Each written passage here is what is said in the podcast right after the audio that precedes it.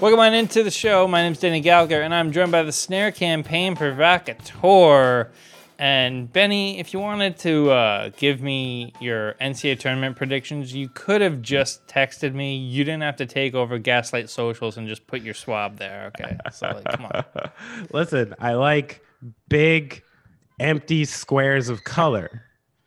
this is all just a social experiment, Denny. Yeah, It's just to see how far you can get people to evaluate a single shade of color over the course of a week. I love it. Next week's gonna be blue, though. You got to like like some of these colors have been reserved for social movements. I know light know. blue is Sudan.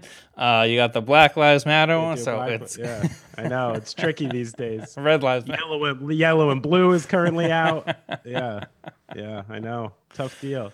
You know what I like though? What I do you liked two guys from New Jersey scoring 60 points last week. Are we? Uh, about Kyrie and ah. Karl Anthony Towns, the prides of New Jersey high school basketball, both scoring 60 in a game. That was a big, big week for New Jersey. I thought that that you're about to give props to St. Peter's, Jersey City's own St. Peter's, for knocking off yeah, Kentucky. JC, look at that. that? Took down the big boys in Kentucky. That was some felt like some old school Adolf Rupp CCNY kind of takedown, you know. Um, yeah, that was that was cool, man. Um, you know, I you know me, like I'm an NBA fan, so a lot of my interest in college basketball is either Rutgers, mm, one, Georgetown, or teams involving NBA prospects. Yeah. And one great thing about this tournament is that, you know, almost everyone from the projected top 10 for the most part is uh, actively playing in this tournament. So there's a lot of a lot of interesting games to watch. Yeah, See exactly. my boy Chet Holmgren, the first Mm. game, Great. 19, 17, and 5 was seven blocks. Yeah. It's an interesting guy. Now, I don't know if this makes me a bad fan. So, as I've been telling you, um, we were we've been driving back to New Jersey, That's stopped it at South by Southwest, and at one point in the journey, I had the option to do I go to see uh, Marquette, North Carolina, in Fort Worth, or do I go to South by Southwest? I chose South by Southwest. Am I a bad fan? Because you chose South by over what? Marquette, North Carolina, where they got shellacked by 30 in the biggest win that North Carolina's ever had in the NCAA tournament. No, no, no, no, no. So there's a real delineation to make here. Now, going to an event like South by Southwest, that's like a potentially like life altering situation in a number of ways. Hmm. A band you could see, an experience you could have, a person you could meet, being in Austin, you know, like like you walk into that situation, there are hundreds of open doors for you. You don't Yeah. know where that weekend can go. Marquette, North Carolina, You know where that. two ways it's going to go. You're going to win, you're going to lose, you're going to go to a basketball game, but you're not garnering that social experience Yeah. that that you would be. So I think you made as big of a sports fan as I am, I think you made a wise life decision. Gotta say, had no idea what to expect from Southwest. So, South, South by Southwest, we, we're right on uh, by 6th and 7th Street there, r- right Nice. by a place that you know. We, we actually went to uh, Stubb's yesterday. Ah, you hit Stubb's. Yeah, good stuff. Good stuff. Classic, classic. That's awesome. Did uh what were the uh highlight highlight bands? Uh, let's see. We saw Ezra Furman. Uh, Mm-hmm. Let's see who else. We saw uh, uh, Claud. Um, who else did we see? Um, um, oh, uh, uh, we we were promised jetpack. So a bunch Oh, of cool. um, kind of more established people. Uh, there was there was a girl playing from Asbury actually at one of the bars last night, but we just couldn't make it over there. I, now I I was trying to go to uh the premiere tonight of uh, Dakota Johnson and Cooper Raiff. Uh, Cooper Raiff, director of uh, Shithouse, great movie. You can stream it on Showtime, I think. Uh, his sophomore movie is coming out on Apple um, Okay. called Cha Cha Real Smooth, and the premiere's tonight, but that didn't end up happening because we had to get moving. Well, it's a good South by experience. Yeah. Then it sounds fun. It can be. I've always wanted. You know, that's one of those weekends I'd love to take on as a pedestrian once. Yeah. You know, that's one of the downsides to being a musician. Yes, I get to go to all these places. They're super cool, but I've never been just like that really happy drunk dude on the street in Austin, you know, because especially when you're when you don't do it very Yeah. much. I mean, I remember the first time Gaslight did it. I think we had three shows in one day, Wow. which might sound fun, but for a drummer, No. this is kind of a fucking nightmare, you know? yeah so like kind of take me through that because I, I think that that's like like a interesting thing so so you go there to showcase hopefully for to get signed by a label right and you end up playing like like 10 shows in like 72 hours so like kind of take me through that how does that work I mean, it's less. I, I'd say these days it's less about labels. You're kind of showcasing to like the industry when you're Mm. there. You know, like management, booking, uh, promoters from other cities, and things like that. Like, there's just a lot of other people who are in bands who would take you on tour. You know, um, but what's strange is you wind up on these like mishmash shows because the people sponsoring them, you know, be like, oh, you're playing like an Adidas tent or like something, and and you show up and you're like, oh, I didn't know I was gonna open for like, you know, the Devil Wears Prada today or like something like that, which happened. Um, it wasn't the Devil Wears Prada. It was another one of those bands from that time that had like five words in their name. there was a bunch of them, um, and I and I actually took them out of my memory because I needed to borrow a kick drum pedal oh no from the band who was playing after us, who was one of those like big screamy emo-y bands, and he wouldn't give me one, mm. which to me is like drummer protocol 101. Yeah. Never, never leave a drummer behind, you know, especially Uh-huh. something simple like a kick pedal. Come on, he probably had like three spares. I'm still mad about that. well you, you know what segment never leaves us behind I think it's this day in music history. Am I right? you got it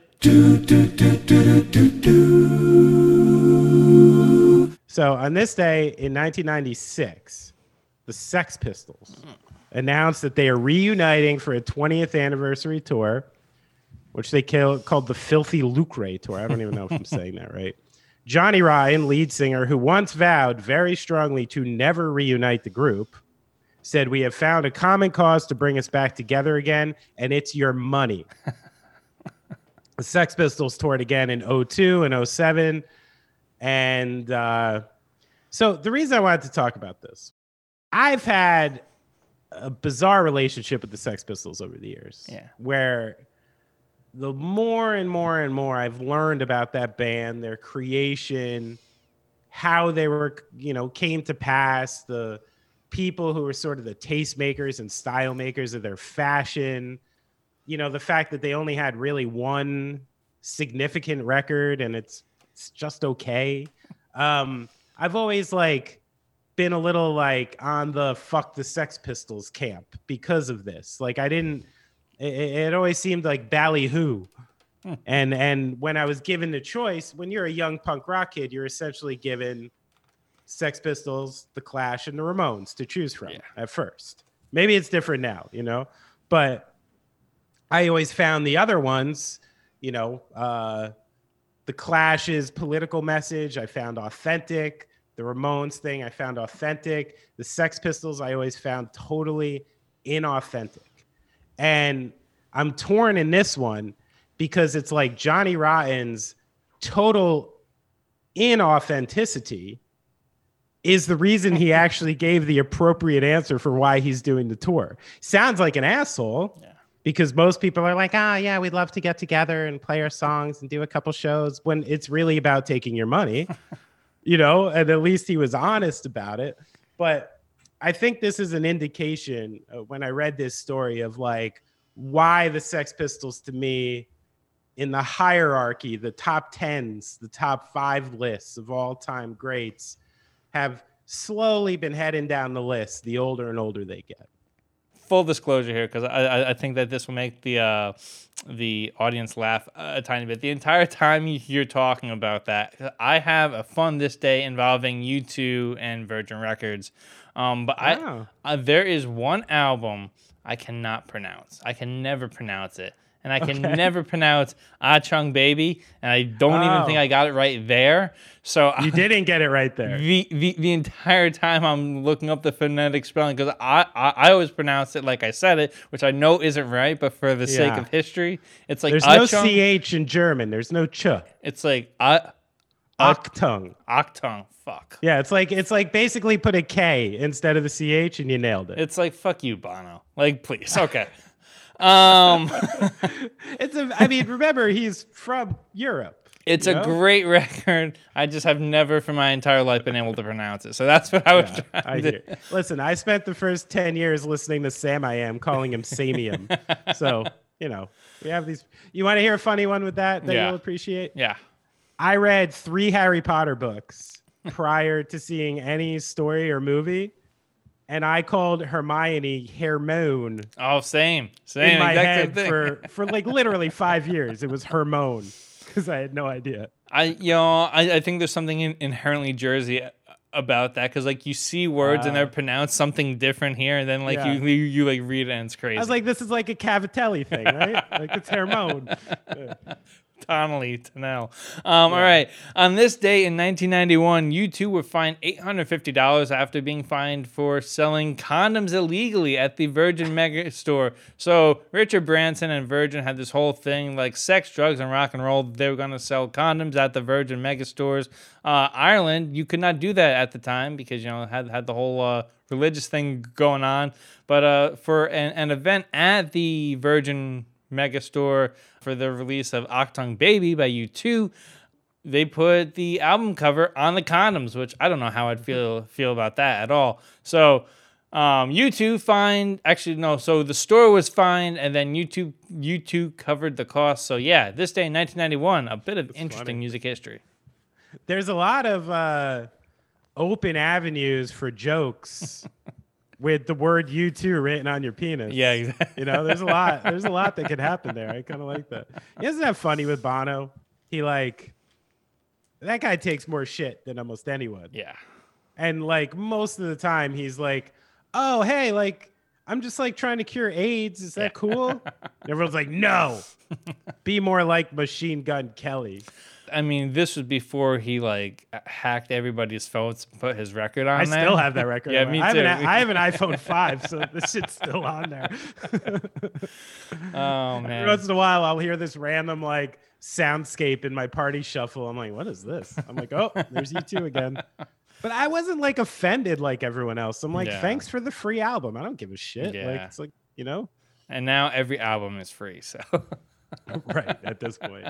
First headline today, Benny. There's a been speaking of free and paying compensation. There has been a bit of headliner opener animosity situation. I don't know. Uh, singer Aimee Mann revealed on Wednesday that she's been dropped from opening for Steely Dan, and apparently they didn't talk talk to her about it. Just kind of showed up one day, and she was like, "Oh." Um, she put out in a statement on Instagram. Uh, no one's entirely sure why, but it seems that their audience wouldn't like a female singer songwriter? Question mark. Anyway, Benny, I wanted to use this as the opportunity to talk about uh, how much control does a headliner have over who opens for them, and what's the whole kind of dynamic like? Uh, they have absolute control. Hmm. You know, especially a band like Steely Dan. It's not like Steely Dan's going out there. You know, more often than not, a lot of you know the reason openers are chosen is because they can sell tickets in certain places. You know, that's like a lot of the reasons for openers. So, you know, if uh, a West Coast band is doing an East Coast show, you get a New York band to do your New York shows to add tickets, and it's kind of this thing. But once you get onto the level of Steely Dan, they have no problem selling tickets. So it's absolutely just like totally personal choice uh, from the artist themselves. So the idea that uh, the, what Fagen, Donald Fagen, is the Mm, guy from yeah. Steely Dan. Um, you know, the idea that he chose Aimee Mann and then something happened and took her off the tour is well possible. Mm. I mean, he's he's well within his rights and power in the normal dynamic to do that. I don't understand why, you know, like why you would ask someone like Aimee Mann, who's kind of a, a niche performer, very cool, Yeah. To do your shows and then and then back off. The, the only thing I don't know about is when she wrote those little I thought it was kind of cool how she Hmm. presents her Yeah. thoughts in kind of comic strips, which is really artistic and cool. Um, you know, when it said like that they don't want female uh, performers playing with them or they thought their fans wouldn't like them, it was with a question mark. So I'm not sure if that's like her assumption or if she was actually told that, which is quite a different story, you Yeah. know? Like I don't know what the actual story of why she got kicked off is. Um, I do think she's probably right. Hmm. Sadly, I mean, I know people who like Steely Dan and like Steely Dan fans. A lot of them are proper, like probably 70s rocker bros, you know, who are really into the oh look they're playing that song in 1214 and like kind of this weird so i do think like some of their fans would probably like scoff at aimee mann but that's no reason to not have a great artist Yeah. on your show either especially when you don't give a shit about selling tickets you're steely dan so uh i think it's kind of cheap and weird and i think aimee mann is really cool Yeah. you know like I- the one thing i like about this story is that i think a whole new generation of people are googling amy mann and why she's important um and she did have kind of a strange career where like actually most of the stuff i know her from is like movies she has a great song in jerry maguire a great Mm. song in magnolia both and then she had these hilarious bits on portlandia where they hired her to be her maid um, so I think Aimee Mann is like a cool cultural icon, and, and I think she should be on these shows. But I, I- like it is well within Steely Dan's power to just remove her if they'd like to. Yeah, that's Yeah, how it works. that seems pretty confusing because it's more like if you didn't want her on the show, don't invite her in the first place. I I think that's where the real issue is here because it's like he clearly likes her music, otherwise he wouldn't have invited her on. So Well, you know what I wonder actually now that it's it's occurring to me, what might have happened is you know a lot of artists aren't so uniquely involved in their business. Mm, especially older artists, you know? So there's a chance that someone's like, hey, Donald Fagen, do you want to do like these dates in these cities for this amount of money? And he's like, sure. and then like checked out for a couple months and then saw the promo for like the shows and was like, wait, Amy, man, you know, because like he had nothing to do with the decision. And then, you know, came in and swooped in and made made a last minute decision. That that might be the realistic thing of what happened here, actually.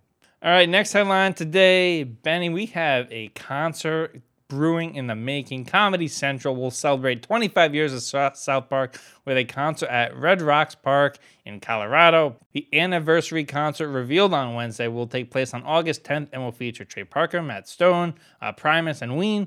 The fall event will feature fan favorite numbers with a with, from the long running irreverent comedy. So Benny, a lot to pick up here. Love that they're doing it where South Park is set. Uh, what would you expect from a South Park concert? Is it going to be like one of these Hollywood Bowl events where there's like a symphony and or or what are you expecting from a South Park concert?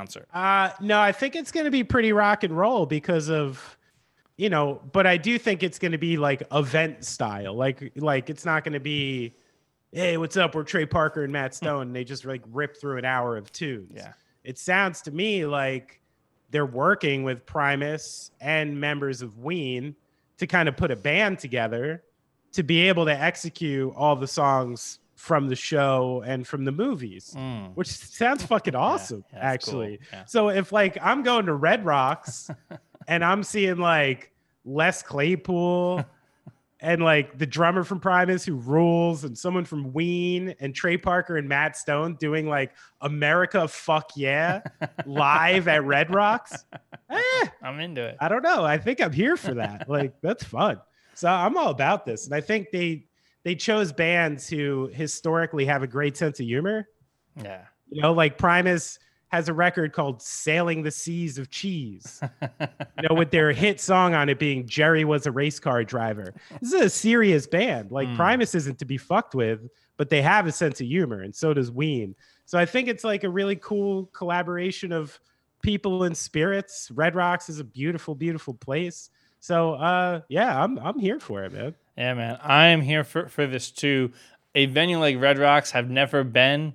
Have you guys been been there or no, no? I've I've never been. It's always been kind of a it's still a bucket list Yeah. spot for me. Yeah. Where are your bucket list places left to play that you haven't done yet?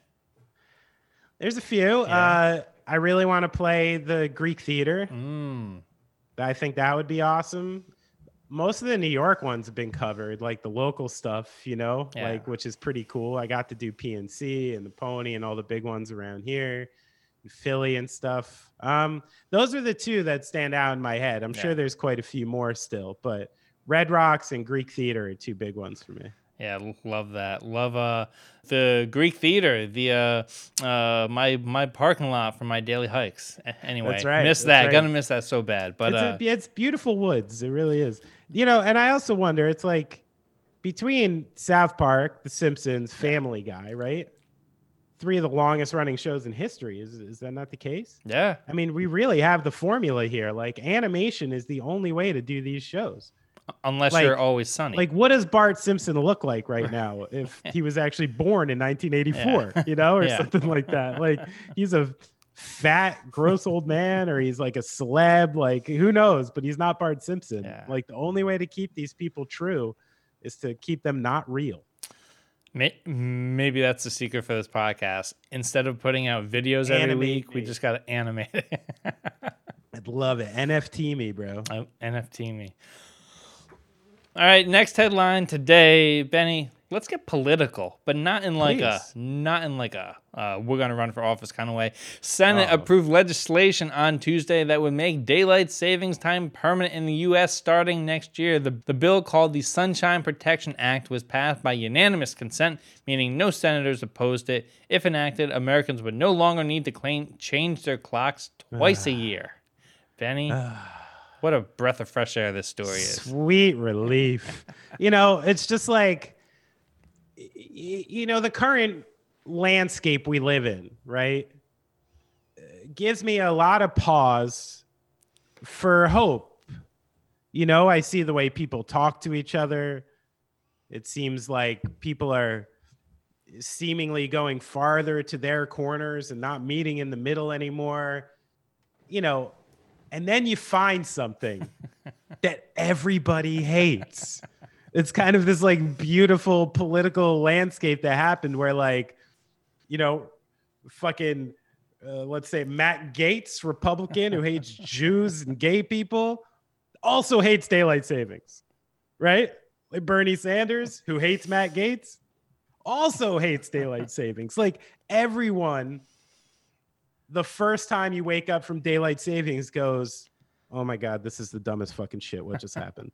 My body is fucked for like a week. And now with kids, I see it even more. Like you have to do these like the night before daylight savings, you're having discussions. All right, like like should we push bedtime half an hour? I know they're extra tired, but like, but we gotta make sure we do this. They're gonna wake up all weird and like it really fucks things up. So I couldn't be more for this.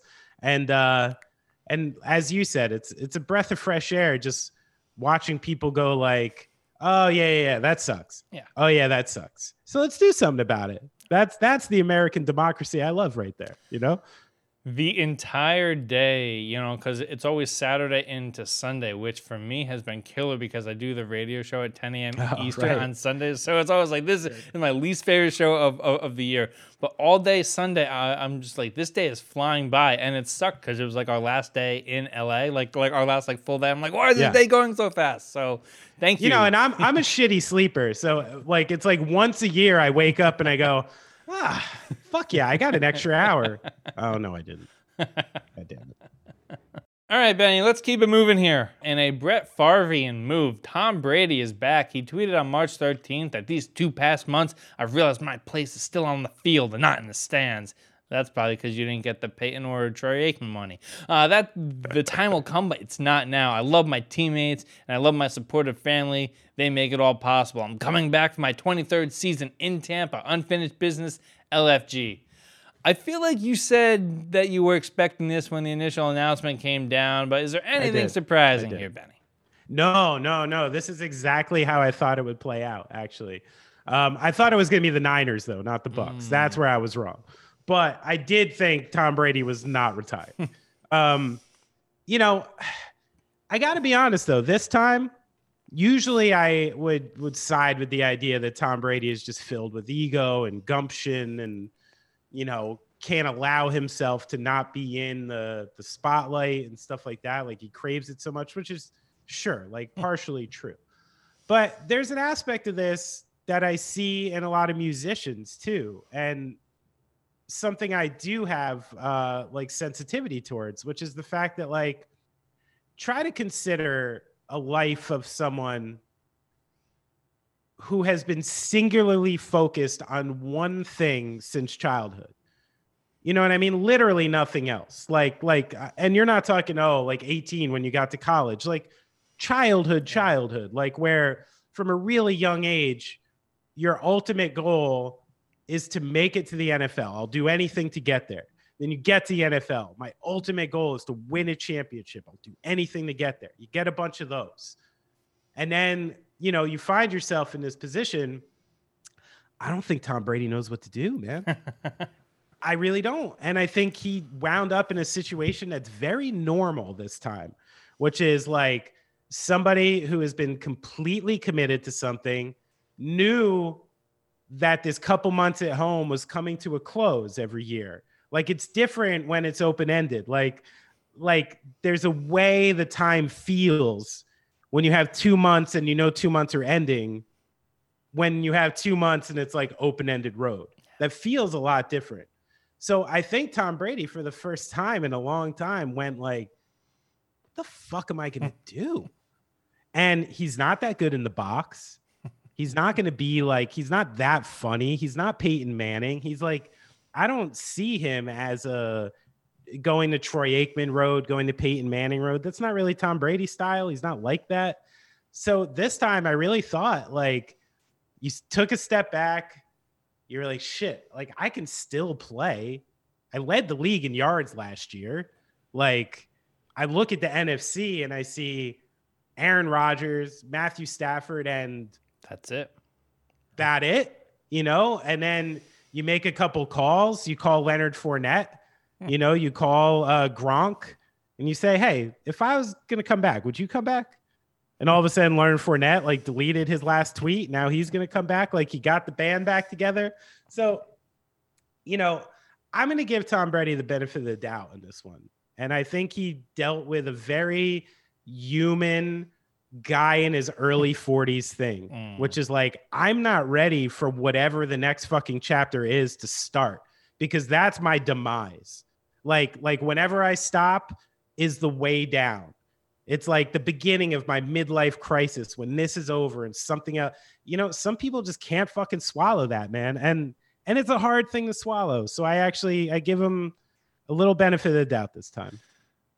Yeah, yeah it's like you don't. I see. The okay, so it's like, listen, I get it. I very much get the idea to be like, hey, if once you get the seat at the table in the thing, you keep it for as, as long as you can, especially if you have a chance to make a run at uh, another Super Bowl. You made the very interesting point about how this isn't a oh him just keeping playing.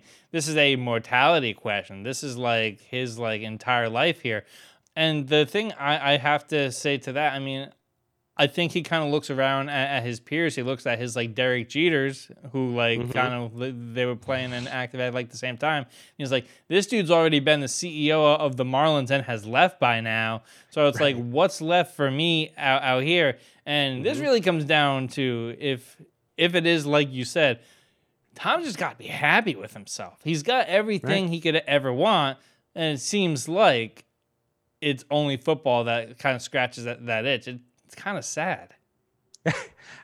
yeah, yeah, that's that's kind of where I'm coming from. Is like, you know, there's a common thing with this always, and and raising kids, I think about it a lot because you hear about these the real like superstar crazy types, your Kobe Bryant's, yeah. your Tom Brady's, like often they can't grow past that part of themselves. You know what I mean? Mm. Like like it's how they form their identity. It's what they know themselves as. And and that's a big thing for people. I mean, it's the same reason you see guys buy little red sports cars, enjoying fucking country clubs and start hunting or, you know, start mountain climbing. It's all like what am I now? Like I used yeah. to be this like guy and and now I have a family. Like what am I? And and people find this these paths. So I, I think you know if you want to call it that, this is just like part of Tom Brady's midlife crisis. We all have it. See, now this is the show that I want to see. The documentary about what Tom Brady finds out what he wants to do next, and it's actually like like a self discovery show. That's what I need. right, right, exactly. All right, Benny, let's turn our attention to the hardwood now, shall we? And we're going to start in, in, in a bit different place than we normally do. And it's funny. Did not mean for this to happen. I'm in Dallas right now, uh, working uh-huh. our way back, and we're going to start with the Mavs. The Mavs started off their their road trip with three straight wins this week, including impressive ones over the Red Hot Celtics, your Brooklyn Nets. Uh, your boy Spencer Dinwiddie unfortunately hit you, uh, but Spencer Dinwiddie just coming in clutch after people questioned him all along. Uh, since mm-hmm. Christmas, the Mavs have been one of the hottest teams in the NBA. Uh, Benny, J Kidd reclamation project, and that defense, oh my gosh, has has become a staple of what Jason Kidd as a head coach looks like in the early stages, yeah. and he's brought this to Dallas. So, what do you make of the Mavs and Jason Kidd being back as a head coach? Well, I mean, I think there's like a simple recipe here that you got to think about. And it's now the combination of the best defense in the Western Conference. Actually, I'm sorry, the best defense in the league mm. by a fair margin, mixed with Luka Doncic. Yeah who is like maybe you know one of the top five most exciting players in the league and someone who can literally carry an offense on their back like anytime they need to. So this simple recipe put together like how often do you have an absolute bona fide offensive superstar mixed with the, the best defensive team in the league and mm. by a wide margin? Like this team can really defend. Um i mean that right there is is a is a real recipe for something. And at this point, you know, they're they're in the five seed going against the Jazz in the first round. Fuck it, I like them there. Hmm. You know, I yeah. think I think that's a, a, win for them, and I think this is a Jason Kidd reclamation project. Um, I think the one thing you you never know with coaches if they're gonna learn, mm. right? Like like you're watching Tom Thibodeau play out again in sort of like a guy who refuses to learn. You know what I mean? Like you see these coaches sometimes that are so steadfast in their own style that they that they refuse to learn. And Jason Kidd, I think, always had the coaching acumen. He always had the the on-court skill and the the know-how to make a basketball team run. Jason Kidd's kind of a dick. Hmm. And he didn't know how to talk to people and he made people feel like shit. And I think I mean, I'm not there every day. I don't work for the fucking Mavs, so obviously it's all conjecture. But it seems to me like he has this team behind him and fully behind him, and that would allude to me that Jason Kidd has made some changes in the way he manages people. Um, it seems like a happy, functional, cohesive team, and that's good. Uh, especially you're getting a guy like Luka Doncic to buy in on defense. Like he's playing some defense yeah. this year. He's not, you know, he's not Matisse Thybulle out there, but he's he's in the right spots. He's a big body. There's no like uh, point guard or shooting guard that can get over him in the league. So I think Dallas is in great shape right now. Uh, and then to my boy Dinwiddie, I, I, you know, that was a rough night for me, by the way. Okay, because I saw Spencer Dinwiddie's Nets killing shot, and then about an hour later, watched Notre Dame beat mm. Rutgers in double overtime, which hurt like a bitch. hurt like a bitch. Um, but the Dinwiddie one, I got to be honest, I was happy. I was happy for him. Like, like we forget that Dinwiddie was like a scrap heap signing by the Nets a few years ago. You know, we took him out of nowhere, minimum deal, uh, gave him a three-year, twenty-one million dollar deal to keep him around. Um, he was this great backup point guard. He had some great moments in Brooklyn, and then he was put in the position to be a full-time point guard, which I don't think he's ever been and never will be. Like that's not his game. Mm. Uh, and then he, you know, so he was kind of fluttering in Washington as a result, and he goes to Dallas, and now he's in the role he needs to be in. He's got Brunson, he's got Doncic, he's playing off ball, he can be a scorer, he can drive and cut. So I think he's in a great situation now. And if there's anyone, uh, I would have been happy to see the Nets uh, win on that shot. It was it was Dinwiddie. Dinwiddie, Jarrett Allen, and Caris LeVert are all out to beat the Nets right now. That was going to be my other joke about the red square. I was going to be like, Jesus, okay, we're talking about LeBron here. Like, like, come on, you're throwing out Cavalier. Come on. yeah, yeah, yeah. Um, but yeah, no, Jason Kidd. Um, it's unbelievable. I still think the same questions about him persist because um, he is a, a guy who's very good with this stages of teams where you have a, a superstar and you're getting them better and better. It's whether he learned on Frank Vogel's staff uh, how to take that like next step with a, a team that takes a long time to learn. I mean, we saw Bud in Atlanta struggle before he was ready to have a team like that in Milwaukee. So we've seen right. this happen with coaches time and time again. I think it just takes time to develop your coaching skills that much. I hope this is the stop for Jason Kidd where it, it can all come together. It seems like it right now, but who knows? Yeah, yeah, I don't see him going anywhere for a while. This seems pretty set. All right, final hoops headline today, and it seems from afar that the Philadelphia 76ers uh, situation with James Harden and Joel Embiid has been it's worked pretty good thus far. You know, Harden's getting his buckets, and Embiid's getting his buckets, but we're starting to see uh, Harden talking about his hamstring. He's putting out social media videos of him running stairs after games the the chemistry's decent, not where you want for a, a title contender. So uh, I know you have a lot of feelings about the beard and stuff like that. Harden is getting his numbers, um, but are these just empty stats? And do we have any kind of indication that this is going to work in the playoffs? No, we don't. And it's because of James Harden, not mm. anybody else. Right. Like, I don't know if anybody in the NBA right now has a more like laundry list of uh, playoff failures and kind of like, and they're like really well documented because yeah. people look into Harden so much, you know, like they're like, oh, 2012 he shot two for 12, and then 14 he shot he shot two for 14, and it was the reason they lost, and he only plays good in big game. So it seems as if you know mathematically the track record is there for Harden to not show up in these games, and then you know I think Sixers fans you know, they had those first three games, which were T Wolves and the Knicks. And, you know, they look like this, and you're like, whoa, James Harden, you know? Mm. And then the first time, you know, Brooklyn comes in and gives him a punch in the stomach, he looks like James Harden again. And like, and people are rightfully concerned. And I would be shocked if Joel Embiid wasn't rightfully concerned as well. Like, you know, even the other day, like I'm watching this game Sixers are playing the Nuggets. It's a hot, a pretty hotly contested game. It's getting, it's getting chippy. Hmm. and DeMarcus Cousins, as he does, like he gets into Harden a little bit, gets in his face, and it's kind of a a fun thing almost. And DeMarcus is smiling, and there's double technicals, and Harden is just this like dead faced, having no fun like like I'm I can't tell if he's scared, if he's angry, if he's happy because he just shows nothing. And honestly, I got sick of that as a Nets fan. It was like I almost didn't care if the Nets were worse this year. I was happy to get rid of James Harden. Yeah. And eh, because of the vibe, yeah. you know, and that that's part of the thing that like I can't say because I'm not in a locker room, but I watch a lot of basketball. I go to a lot of games and you just feel something sometimes around the players that that other players are grouping around, you know?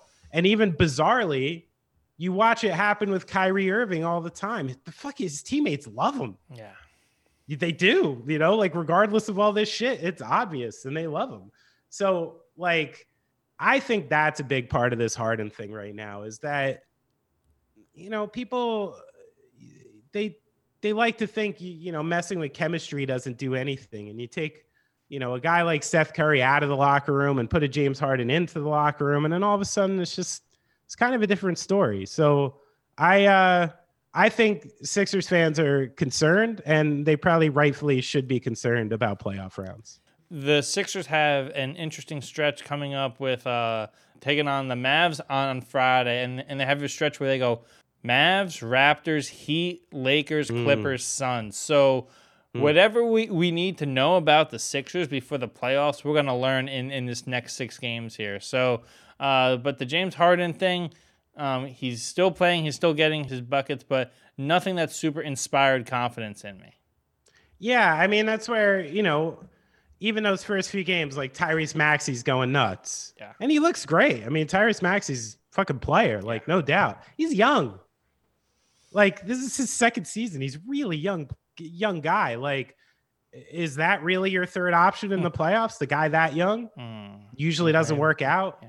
Tobias Harris, like they have all these problems on defense. Yeah, I think let's let's reassess after the next six games. Um, but but the East is looking tough, and you know, but right now I'm a fucking Harden hater. You know, Yeah, right, Like, exactly. It's somehow this is the power of sports, Debbie. you, somehow I li- I like Kyrie Irving more than James Harden now. I, I it's it's perplexing. You want to close out with this Kyrie Harden, or excuse me, Kyrie Kyrie Irving stuff here because man, seeing this guy has been. I mean, we're already on it. We're already on it. Let's, let's listen, here's why his teammates love him. Right? It's because he number one, he's he's he's a baller. Everybody in, in the league is like marvels at, at, at his handles and, and stuff like that. But I think it's uh, his fu to the media that makes it. He, he may be the the president of the players union after this, after how, how he's handled all of this. So he, he he has these massive sixty point games, but do you think, and, and this was a question I, I actually wanted to pose to you, do you think Yeah. that his regular season of being kind of like a starting pitcher, playing every five days or so, is actually going to help the Nets when it comes to the playoffs? I no, Mm, no, really? no. I mean, and this is the big. We just saw it the other night. You know, um, when the Nets hosted the Mavericks Mm. in Brooklyn, like the game plan against the Nets when Kyrie isn't on the floor is make life miserable for Kevin Durant. Mm. Like that game, he was getting blitzed every time he touched the ball, and he was getting physically, you know, not beat up, but he's he's getting worked. He- Yeah. They were working him extra extra hard in that game.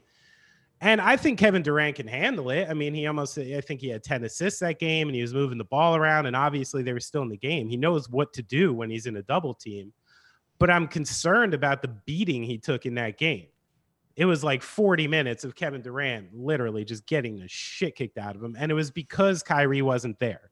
It really was. Like when they don't have uh, Lamarcus Aldridge, when they don't have Seth Curry, you literally have no one else on the floor who's who's getting their own shot at all or any shot.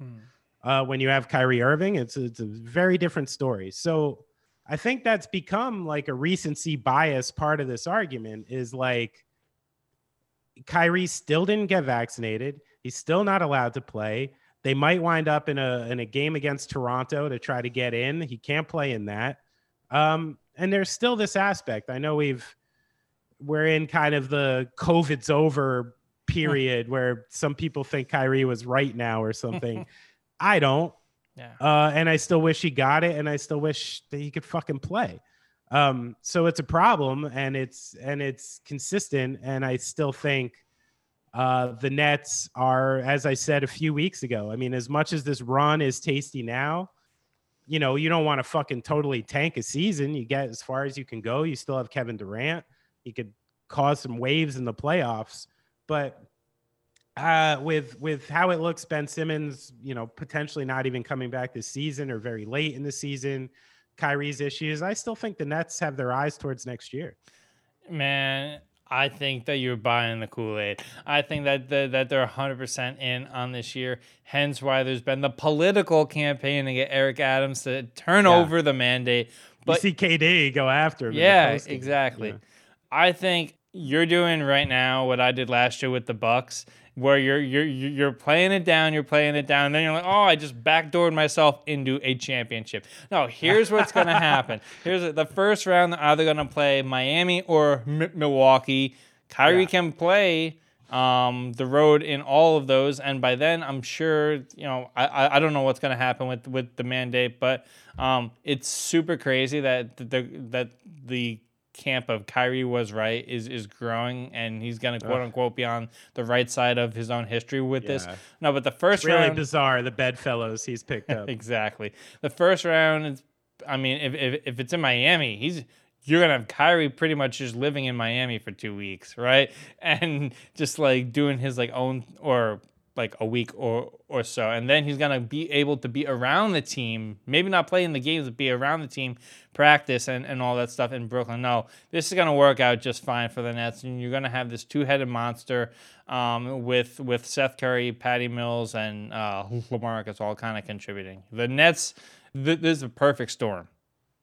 Yeah, I mean, some of the pieces really are fitting well together. They are. Even something as simple as Andre Drummond, like Yeah. The Nets have needed that piece bad, and you didn't realize how bad until you see him out there. And when he gets off the floor, you're like, oh, right, the Nets cannot grab a defensive rebound at all. so yeah, some of these pieces are important, but I think I think I just am not going to be a believer until I know Kyrie Irving can play every game. You know, like that's uh, it seems like it might be trending in that way. But if I were the mayor of New York right now, I might be like, you know what? Fuck this guy for a few more months. You know, like I might, because it is. It's a little bit of a pissing contest between the two of them right now. And like, uh, you know, are you the mayor of New York and you like back down to this thing? I, I mean, it's been part of this that's a little troubling. You know, is Kyrie Irving's. I know I've I've brought it up many times on this show, but Kyrie Irving's 60 points the other night looked a lot like Kobe flying back from Eagle, Colorado. Oh. You know, it's like this like everybody hates me. I need to play my ass off kind of thing going on. And it's it's working because we're all fools. All right, plenty of ways to get in contact with the show. You can email us at the tuneuppodcast at gmail.com, two P's in there. If you want to follow the show on all the social platforms, it's the TuneUp HQ on Twitter, Instagram, and TikTok. Be sure to subscribe to the YouTube channel. If you want to follow the big man on Twitter, he is at Benny Horowitz one, number one in your mind, number one in your heart, number one on Twitter. I'm at Denny underscore Gallagher. Benny, last chance here. Do you have any news to break on the tune up right now? I don't. I don't. Y'all know more next week. Everybody love everybody. The show is ended. Go in peace. You've been listening to The Tune Up.